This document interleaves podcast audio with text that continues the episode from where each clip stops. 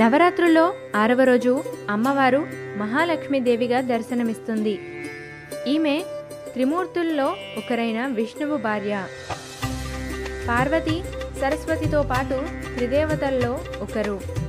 డబ్బు సంపద శాంతి శ్రేయస్సు అదృష్టాలకు దేవతగా పరిగణించబడుతుంది. ఈరోజు అమ్మను ఈ రూపంలో కొలవడం వల్ల అన్ని రకాల సంపదలు లభిస్తాయి. రెండు చేతుల్లో మాలలను ధరించి అభయవరద హస్తముద్రను ప్రదర్శిస్తూ గజరాజు సేవిస్తుండగా శ్రీ మహాలక్ష్మి రూపంలో అమ్మవారు దర్శనమిస్తారు. మహాలక్ష్మి అమ్మవారు సర్వమంగళకారిణి ఐశ్వర్యప్రదాయిని.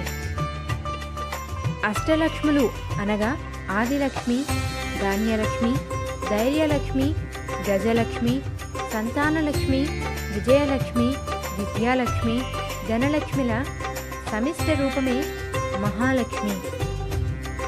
డోలాసురుడు అనే రాక్షసుని వధించింది.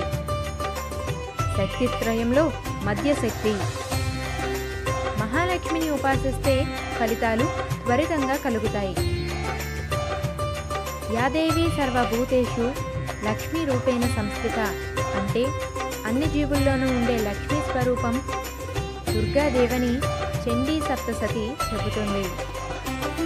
శరన్నవరాత్రుల్లో మహాలక్ష్మిని పూజిస్తే సర్వమంగళ మాంగళ్యాలు కలుగుతాయి.